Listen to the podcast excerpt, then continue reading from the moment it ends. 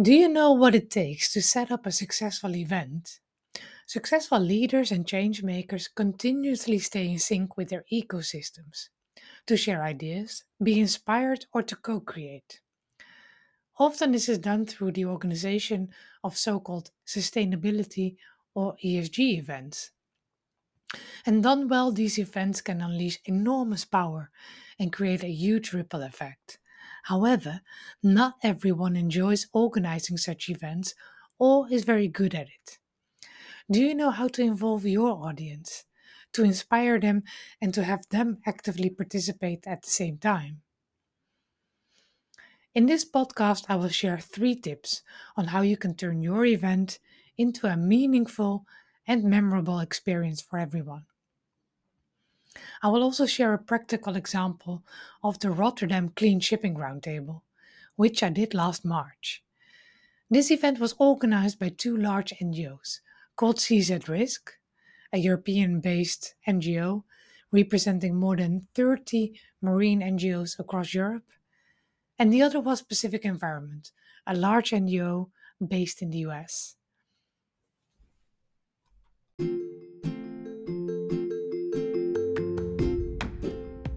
When we are watching the news or reading the newspapers, we can really become depressed because we are facing an existential crisis of climate change and biodiversity loss. But we can do something to slow down these effects and to turn the tides. In this podcast, we will learn from fellow changemakers, people who are changing the world, who are pioneering and brave to make things happen. My first advice to organize impactful events is to start with the end in mind. So, fast forward to your ideal future. Imagine the event is done and people walk out. What has happened? For example, what will they say to their family or friends when they come home? What will they think? Do they feel excited, scared, empowered, engaged, sad, connected, or something else? Will they behave differently the next day at work? Also, what tangible and non tangible results have you obtained from the event? When you know this, you can do some reverse engineering by thinking of the steps to get there, but also who to involve and what are key moments of your audience's experience.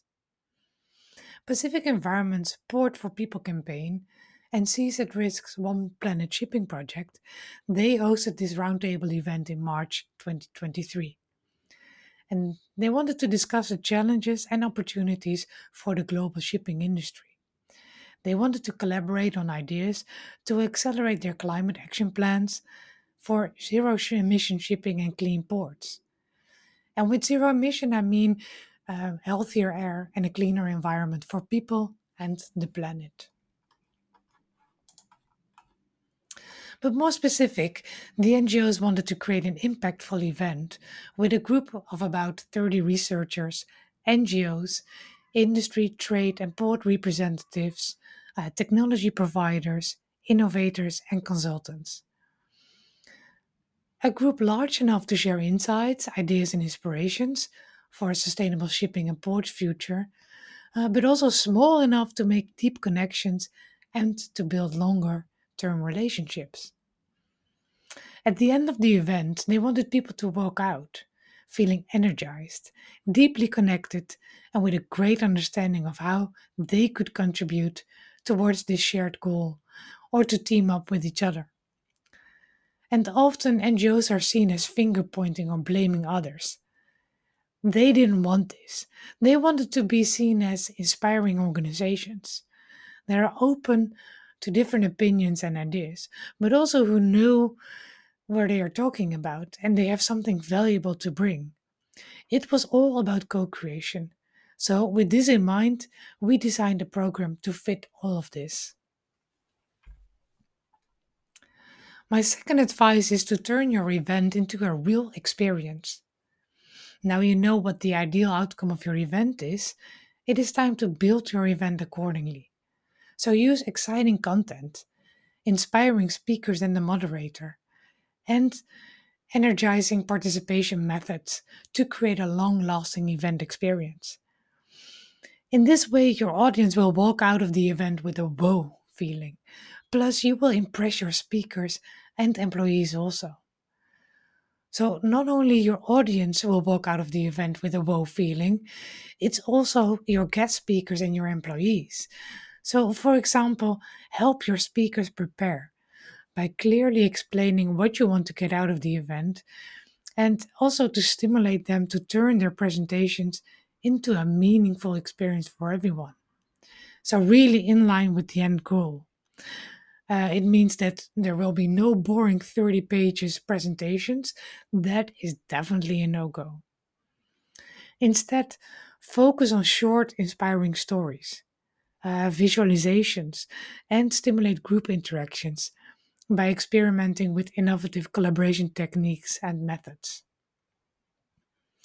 For the roundtable event, we used a combination of interactive exercises and speeches to make sure that participants created a deep connection with each other, and everyone had the same baseline of knowledge through interactive speeches and stories, and that there was enough space and time to share ideas, but also asking questions to understand each other and to enrich each other's outcomes. I also spent quite some time on the speakers to make sure that their message was in line with the desired outcomes of the organization. My third advice is to be congruent in what you say and what you do. So, your event experience starts much earlier in time than is mentioned on the invite.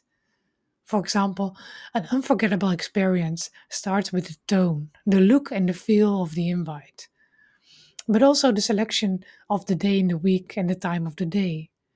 The location and the speakers, they influence the experience and also the ex- expectations of your audience. So you can also ask the participants to prepare in advance or to dress in a certain way. Being congruent also means that you pay attention to the facilities at your event. If your organization or network wants to present themselves as a sustainable frontrunner, then it's a real mistake to provide meat or sandwich, uh, meat or fish sandwiches at lunch or offering uh, meatballs, uh, the bitterballen in Dutch, during the networking drinks. Instead, experiment with alternative foods and drinks. It's all part of the experience. The Rotterdam Clean Shipping Roundtable was organized at Platform Zero in Rotterdam. This place is known for being an innovative maritime hub where scale ups, startups, and innovators come together. It was the perfect place to be it supported our central gatherings and it had enough space for our workshops, our breakouts in smaller groups. We offered food and drinks that were plant based, so participants were invited to use oat milk instead of cow milk, and no one complained about this. We had nice music during the walk in and the, during the breaks, and the networking drinks were located in an exciting place very close by. So it's also to avoid people from leaving too early. And as I mentioned, it's not all about facilities or location, it's also about people investing time or money. Because this helps you to keep the amount of no shows to a minimum. And that's what we did at the roundtable. People were asked to prepare well by doing an assignment in advance.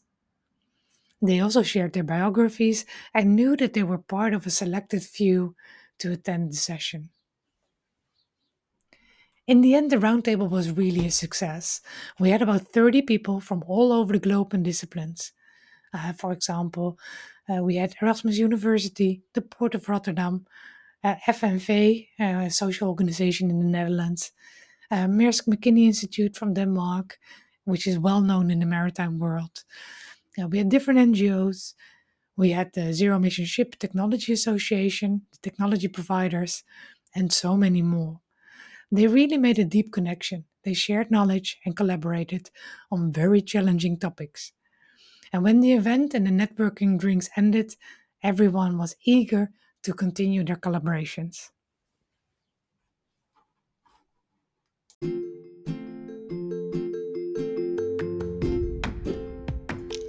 Thank you for listening to my podcast. If you feel this was interesting to you, then please give it a five star rating review and share it with your network so more people can become inspired. By following this podcast, you can stay tuned for more inspiring episodes.